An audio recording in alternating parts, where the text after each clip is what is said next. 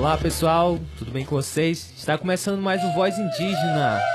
É, no último programa nós tivemos a participação aqui do Fechá, ele que é do povo Funiô, e a gente falou um pouco sobre o Santuário dos Pajés aqui do DF. Se você ainda não ouviu o nosso é, segundo episódio, ouça, que está disponível no Spotify.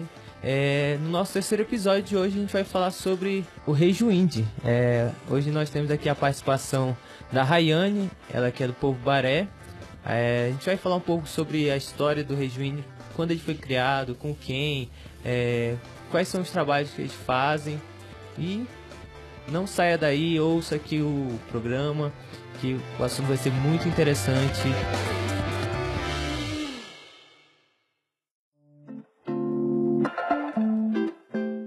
E agora a Raine vai se apresentar para vocês. Obrigado, Helder, pela, pelo convite, né? É, eu estou aqui hoje, né, representando a Rede Indie, que é a Rede Juventude Indígena. É, eu sou a Rayane, eu sou do povo Baré do Amazonas e dentro da Rede Índia eu faço essa parte, né, de colaboração, sou uma das colaboradoras da rede. Então, Rayane, é, me fale um pouco é, quando foi criada a Rede Índia? Bom, a Índia ela foi criada em 2009 é, durante o primeiro Seminário Nacional de Juventude Indígena, onde reuniu jovens de todo o país, ju juventude indígena, né? Então, assim, e onde surgiu a demanda desses jovens de falar assim, poxa, a gente precisa estar conectado. A gente precisa pensar em meios de comunicação, informação, de difusão, né, daquilo que a gente está fazendo nas comunidades, daquilo que a gente está fazendo na base, e daí então surge a Rejuinde. Mas inicialmente a Rejuinde era basicamente um grupo fechado no Facebook, que naquela época, né, 2009, a gente estava em 2009, e assim, a gente pensar do boom da, desse momento, né, dessa era de informação e comunicação, o Facebook ele começava a ser utilizado como uma ferramenta, então assim a juventude falou assim, poxa, vamos utilizar esse meio. E aí era um grupo que ainda era um grupo fechado, mas aí as pessoas ficavam assim, ai, mas eu também quero falar do meu povo, isso daqui está acontecendo, adiciona fulano, e acaba que acabou ficando é, um grupo fechado não dava conta de atender as demandas da Rejuinde, né? Daquele grupo que se formava ali na frente. Muito interessante a gente saber é, sobre essa questão, né? Como é que foi criada e que a ideia, a ideia, né, tá progredindo muito sobre a construção do do Rejuinde eu já pesquisei, antes de vir entrevistar você, pesquisei, me informei um pouco sobre o que que era. Eu achei bem interessante o projeto de vocês. É, você, qual é a sua função de colaboração dentro do Rejuinde? Bom, falando sobre essas duas partes, né, tem que tocar então no assunto da, da minha entrada na Rejuinde.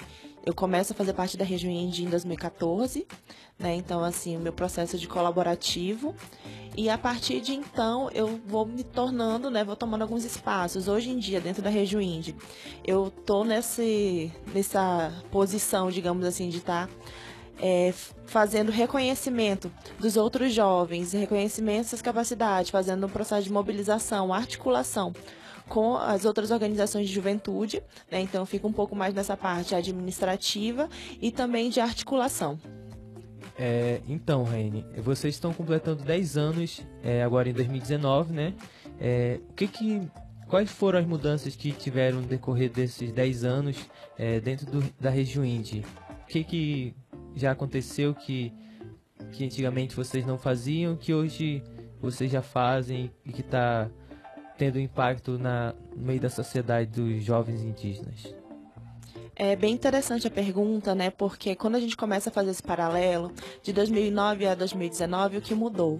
Né? Se a gente for pensar, por exemplo, numa criança, quando ela nasceu lá em 2009, hoje ela tem 10 anos, como que essa criança se desenvolveu, né? Então, essa é a mesma, mesmo comparativo que eu faço com a Rejo Indy, né? Que ela nasceu de um grupo pequeno ali, muitas aspirações, muitas ideias, um grupo fechado ainda no Facebook, que estava começando a se apropriar das ferramentas de comunicação e informação, né? Para ter um impacto social, um impacto político, né, sempre na defesa dos direitos dos povos indígenas.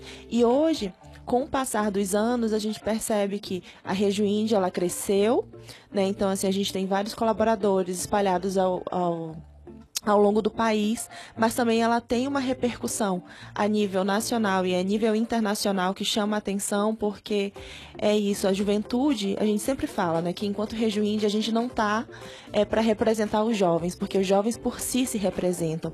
E eu acho que esse, o jovem por si se representar, ele faz parte desse processo de empoderamento, né, que a Rejuíndia também proporciona, dando visibilidade às organizações de, de jovens coletivos, né, que estão nas bases, que estão nas comunidades, dentro das grandes organizações ou pequenas organizações, mas mostrando como a juventude tem se fortalecido na defesa dos direitos, né? Hoje a gente tem um site, a gente está utilizando de outras ferramentas, né? Também tem pensado em estratégias para fazer um fortalecimento como cursos, oficinas, palestras para o fortalecimento e empoderamento da juventude indígena nesses espaços. Né? Então, assim, é para crescer. E como vamos crescer? Vamos crescer todos juntos, né? Então, assim, é, a região indígena está em fase de evolução, aprimoramento, né? Como toda organização, mas sempre pensando que o nosso grande mote é a defesa dos direitos dos povos indígenas.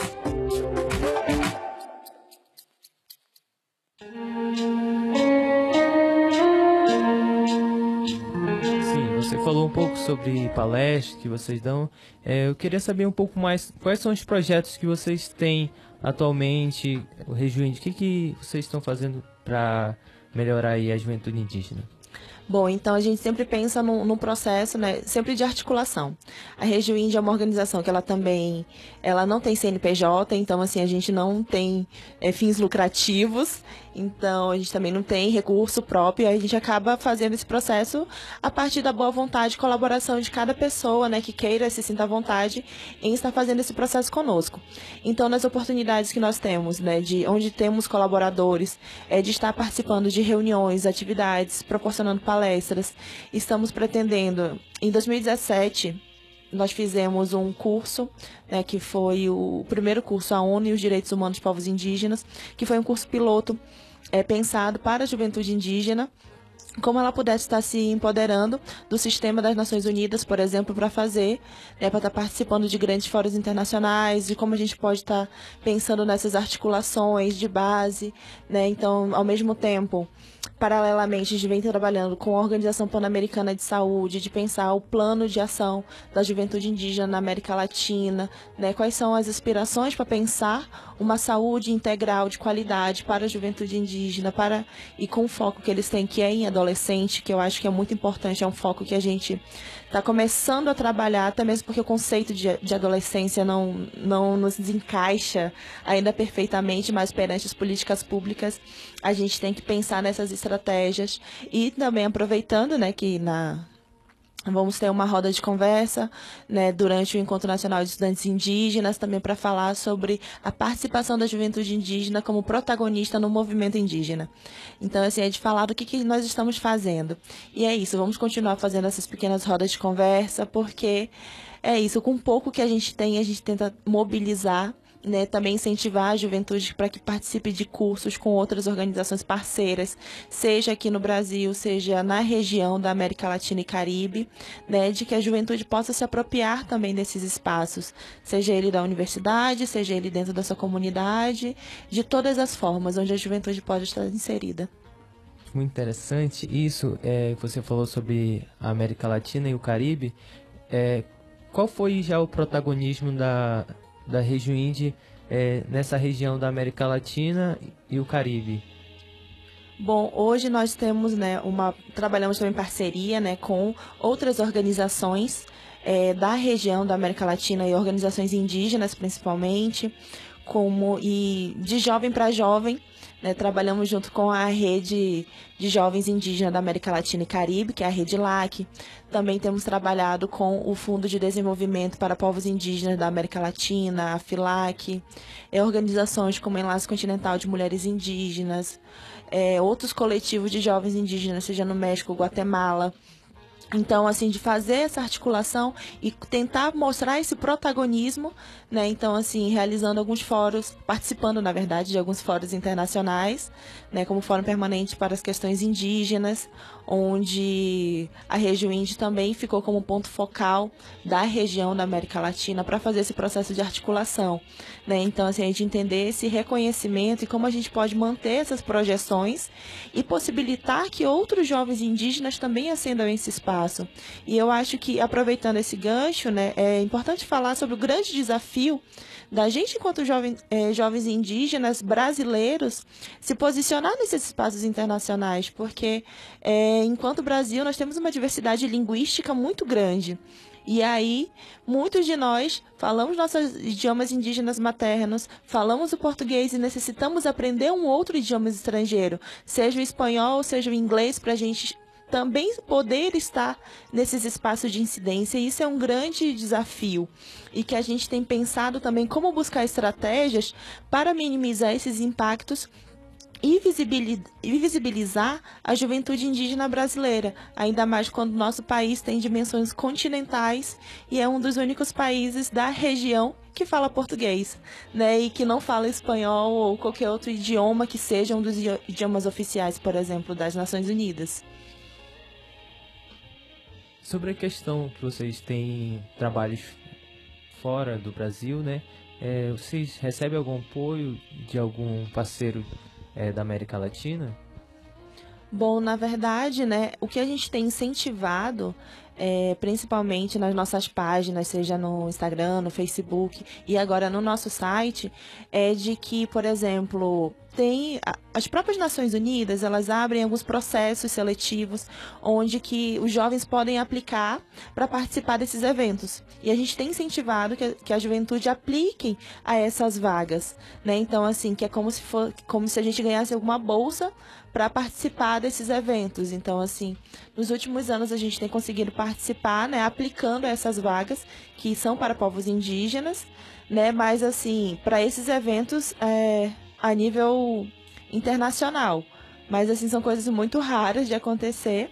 Mas aqui dentro do Brasil eu acho interessante é, comentar né, que a gente tem trabalhado em articulação com o com a mídia índia. A mídia índia tem sido um parceiro muito forte da região índia nos últimos anos. A Comissão Nacional de Juventude Indígena, que também passa por um processo né, agora de uma possível reestruturação mas também não posso falar por eles.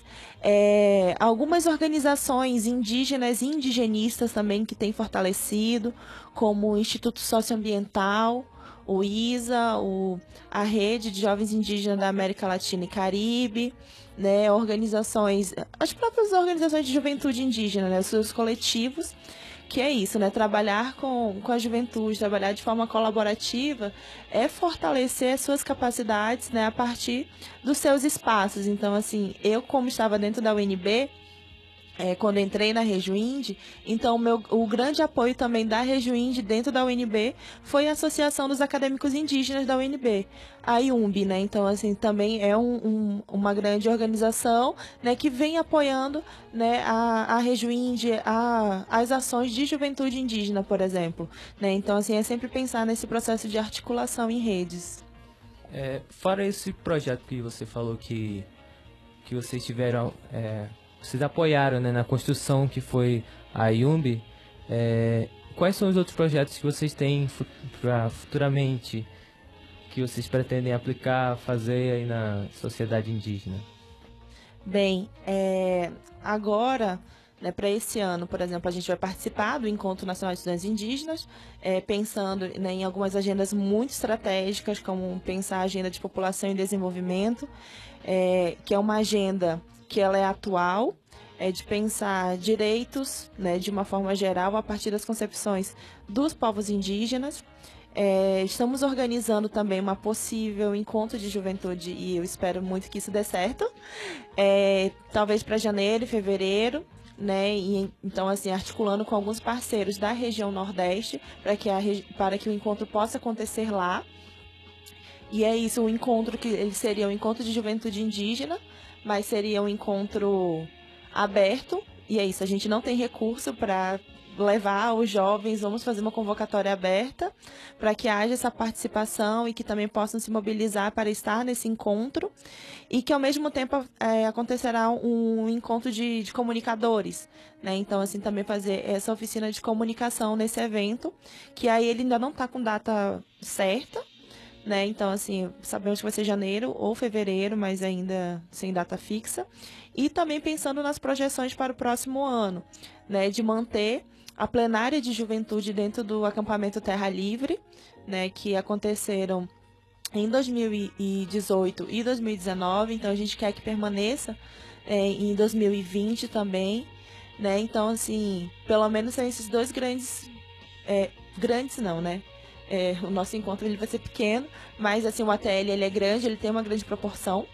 E aí a gente também quer manter isso e claro, né, que esse ano, como a gente não conseguiu fazer um evento dos 10 anos da Região Índia, a gente também está tentando buscar algum apoio, recurso para celebrar esses 10 anos da Região Índia no ano que vem com outros jovens, outras caras, outras organizações.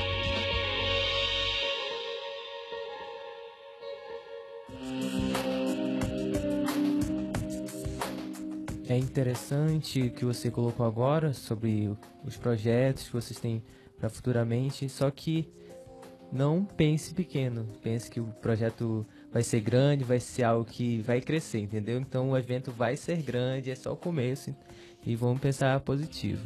É, mudando um pouco do assunto, eu queria saber não só sobre você, mas uma questão a gente vai chegar lá nesse ponto.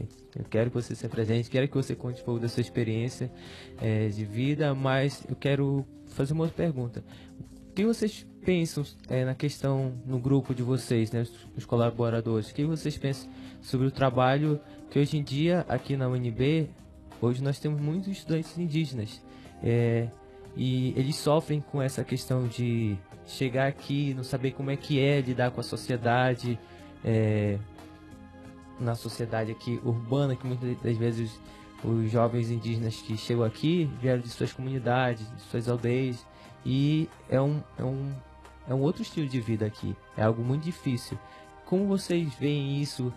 De que forma vocês, vocês pensam que vocês podem ajudar esses jovens? É, porque é bem difícil para os jovens sobre o preconceito. Qual é a visão de vocês em relação aos jovens que estão chegando atualmente pelos vestibulares aqui da UNB? É, bom, é bem interessante essa, essa, esse ponto, né, para ser tocado, porque assim, é, nós estamos em um momento no Brasil que a gente está passando por um processo intenso de migração. Mas todo mundo está falando da migração Venezuela, Brasil, né? Mas também é interessante pensar que esse fato dos estudantes indígenas, né, que estão hoje dentro das universidades, eles também estão passando por um processo de migração. É um processo de migração que é um, um processo como outro, né, de migração, é um processo violento.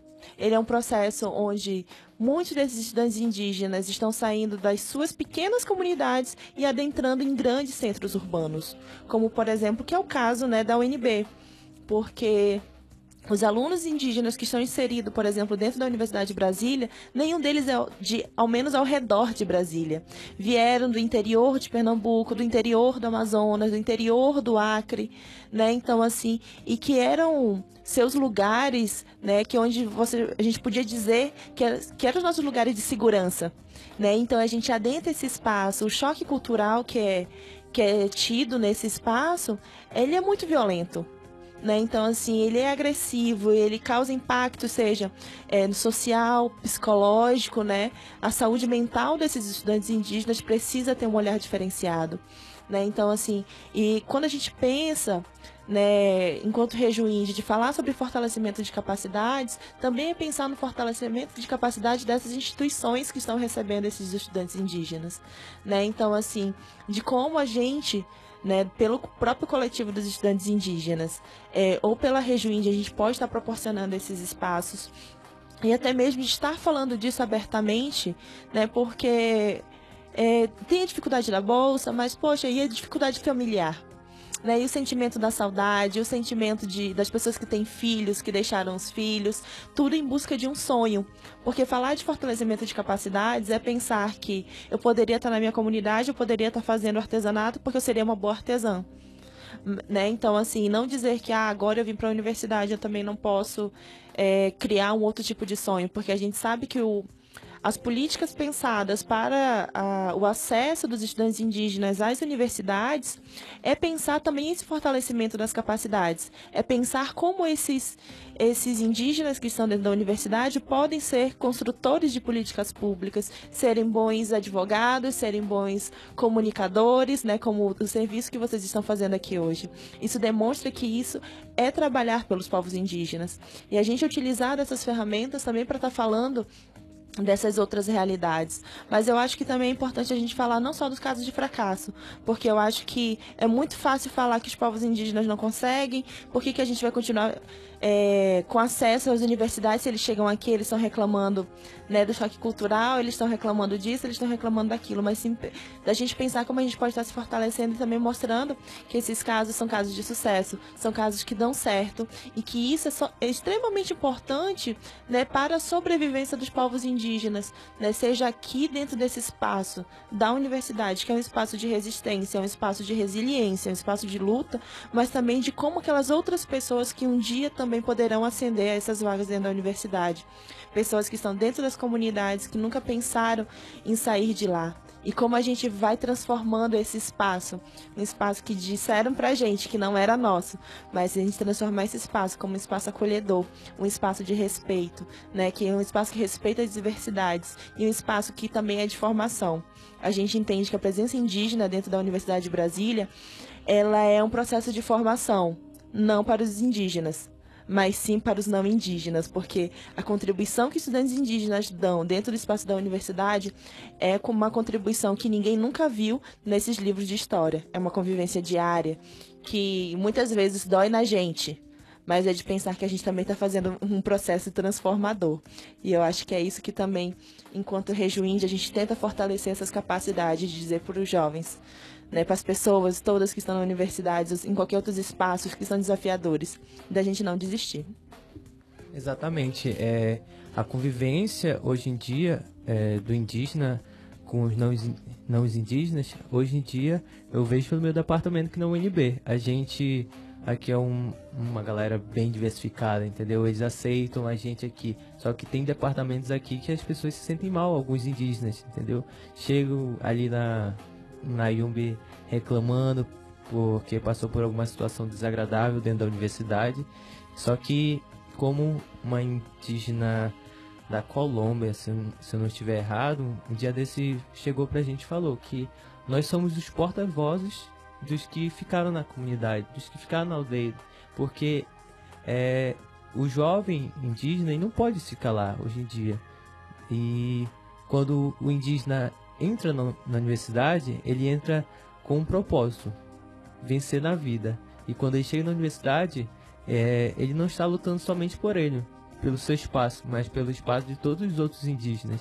Eu acho que isso que a gente tem que deixar um alerta aqui para os nossos ouvintes, principalmente pra, para os jovens que estão ouvindo, né?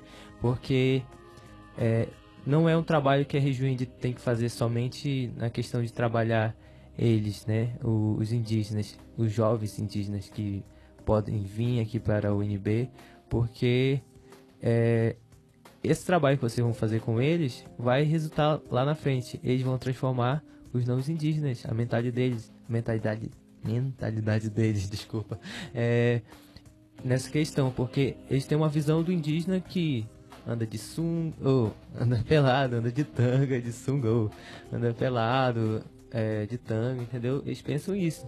E não é essa diversidade do, dos povos indígenas e a mudança cultural que teve no decorrer dos anos mudou muito. Muitas pessoas sofrem pelo fenótipo na, na universidade quando chega e é bem difícil. É, eu estou muito feliz pela sua participação aqui, mas ainda não acabou. é, só está começando ainda. É, eu quero agora saber um pouco sobre você.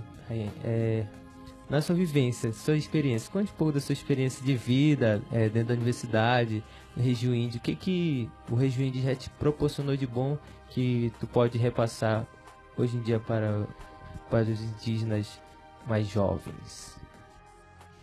Bom, essa é uma pergunta bem interessante, né? Porque assim, a minha própria história de vida, ela se encaixa né, dentro desse contexto de, de movimento indígena, de pensar é, violência, pensar em diversos fatores, né? Então, assim, é, quando eu morava no Amazonas ainda, durante muito tempo, é, meu pai, por exemplo, foi é, conselheiro né, distrital de saúde indígena. Então, assim, a gente sabe é, que a corrupção sempre existiu, sempre vai existir, né? Então, assim, então quando eu morava ainda com os meus pais, a gente passou por um, um, momento muito complicado nas nossas vidas, né? Onde meu pai foi perseguido politicamente por estar fazendo algumas denúncias de desvios de verbas da saúde indígena. Então, assim, já tentaram tacar fogo na minha casa, né? Então, assim, já queimaram nossa, nosso, nossa caixa de energia com o intuito da casa pegar fogo, já perseguiram eu e meu pai de moto. Então, assim, diversos problemas que eles, eles surgem, né, desse de pelo simples fato da gente ser indígena e a gente não concordar com algumas situações que acontecem. E aí, então, ao mesmo tempo, eu adentrei a Universidade de Brasília. E aí eu entrei na Universidade de Brasília para o curso de enfermagem, e ao mesmo tempo eu falava assim, eu não quero saber do movimento indígena, eu quero me formar, eu quero né, ter uma outro tipo de vida, eu não quero viver como meu pai vivia. E logo depois eu já estava inserida junto ao coletivo, né, dentro da Associação dos Acadêmicos Indígenas. Então ali diversos momentos eu estava ali escutando, escutando, escutando todas as problemáticas que a gente vivia dentro da universidade e ao mesmo tempo pensava, eu não posso me calar. Não dá para ficar calado nesse espaço. E aí então, quando eu menos esperava, eu também já estava inserida dentro do movimento indígena, dentro do movimento estudantil indígena, que era um movimento que estava começando, estava come ali é, se organizando, se articulando para ter esses espaços de fala, da gente se fortalecer. O que está acontecendo, por exemplo, aqui na UNB, que está acontecendo na UFPB, que está acontecendo em outras universidades, e começa esse processo de articulação. E aí, então, durante um tempo, eu também fiz parte da Associação dos Acadêmicos Indígenas, né? Também fiquei como na Secretaria Executiva da, da associação durante um tempo. E aí, ao mesmo, né? E é isso. A gente vai acabar fazendo um milhão de coisas. E como eu era da área da saúde, né? Que eu, eu me formei em enfermagem. E aí, então, ao mesmo tempo, a gente começou a criar, é, dentro da universidade, um ambulatório de saúde indígena né, que era um projeto de extensão, né, também, onde nós conseguimos um edital pelo Ministério da Saúde, que criamos o PET Saúde Indígena, e aí que era essa ideia de construir um ambulatório. E eu fui uma das pessoas que trabalhei na construção do ambulatório de saúde indígena aqui da UNB e que hoje ele também se tornou uma das referências a nível nacional. Ou seja, uma, uma experiência iniciada, né, pensada pelos estudantes indígenas, né, e que também colocavam esses próprios estudantes indígenas dentro do espaço do hospital universitário para fazer o acolhimento, atendimento dos pacientes indígenas que chegavam na, na, no hospital universitário. Então, assim, foi toda uma, uma construção, uma política, e que nós temos até hoje, né? Que graças a Deus isso não morreu. Então, mas aí o que, que isso liga com a minha relação com a Índia? Né? Então, assim, é, e aí outras pessoas da região Indie falaram assim: nossa, a gente precisa fazer.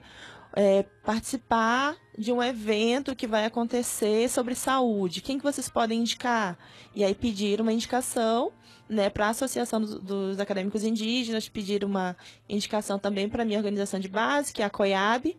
E aí falaram assim, não, tem a Rayane, que está na UNB e tudo, está trabalhando com ambulatório e trabalha com as pautas em, em saúde indígena. E aí, então, comecei a fazer, fiz uma atividade colaborativa. Aí, depois que eu voltei dessa atividade, é, fiz o relatório, prestei contas, eles falaram das atividades, divulgaram, né? Então, e depois disso me convidaram para outras atividades. E eu acabei ficando, né, também participando desse processo. E tô na região Índia até hoje, né? E aí trabalhando com esses temas de saúde, meio ambiente, né, que hoje também faz parte da minha pesquisa, né? É, no mestrado. E aí então é, fiquei nesse processo, né? É, também trabalhando com os temas de educação indígena, né? Que eu sempre acabei ficando, né? Justamente para pensar essas políticas de acesso, permanência dos estudantes indígenas no ensino superior, porque eu acho que foi um dos grandes motes da minha vida também, né? Para pensar essa participação. E é, eu acho que basicamente da minha vida, assim, essa ligação entre Região Indie e o NB, ela vem nesse, nesse grande viés.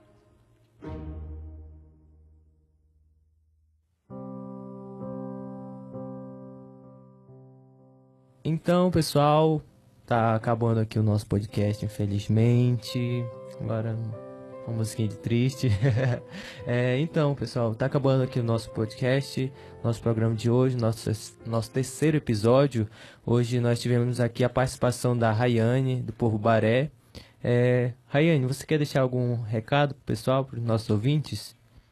Bom, Helder, é, primeiramente eu quero agradecer né, o convite do Voz Indígena para que a Rejuinde possa estar nesse espaço né, e nessa oportunidade eu venho representando a rede para estar tá aqui, para estar tá falando, para estar tá divulgando também todo o trabalho que a gente vem fazendo.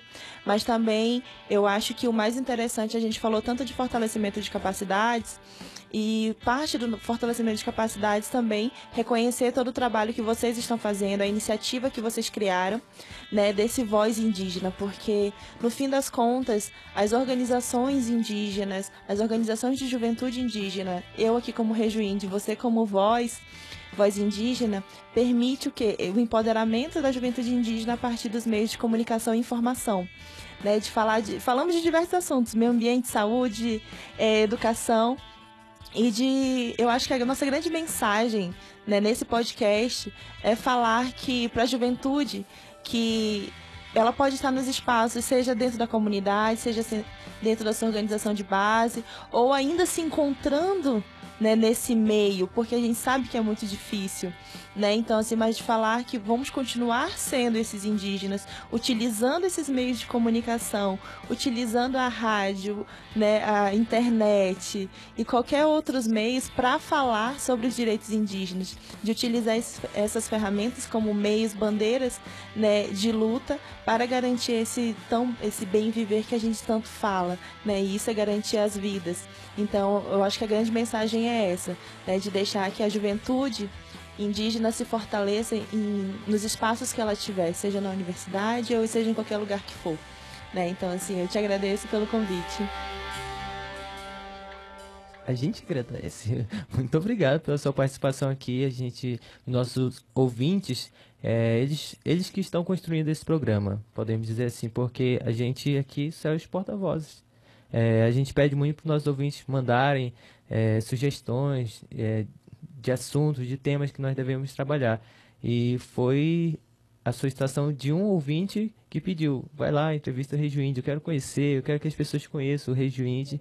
E então foi graças a um ouvinte nosso que você está aqui e nós esperamos que continuem assim os nossos ouvintes participando e que essa mensagem é muito boa. Eu espero muito que os nossos ouvintes é, construam também projetos né, dentro da comunidade, dentro da aldeia, e se vocês precisarem, pessoal, vai lá no Instagram do Regio Índio, pede ajuda deles que vão ajudar vocês. Não tenho dúvida disso. É, obrigado de novo é, pela presença aqui. Então é isso, pessoal. Tá acabando aqui o nosso podcast, nosso terceiro episódio. E a gente volta no próximo, no quarto episódio. então, é, a gente está gravando hoje aqui no estúdio da Rala Coco, na UNB. Meu nome é Helder Araújo, sou do povo Cambeba. Está encerrando mais um Voz Indígena e que sigam a gente nas redes sociais, é, no arroba Voz Indígena. Sigam também o Rejuinde, arroba Rejuinde. É, e participem, pessoal, da construção do nosso projeto de podcast aqui, o nosso Voz Indígena. Para você ouvinte, participe lá, dê sugestões, deixe o seu comentário, deixe sua crítica, o que a gente pode melhorar. Então é isso, pessoal. Um abraço para vocês. Até mais.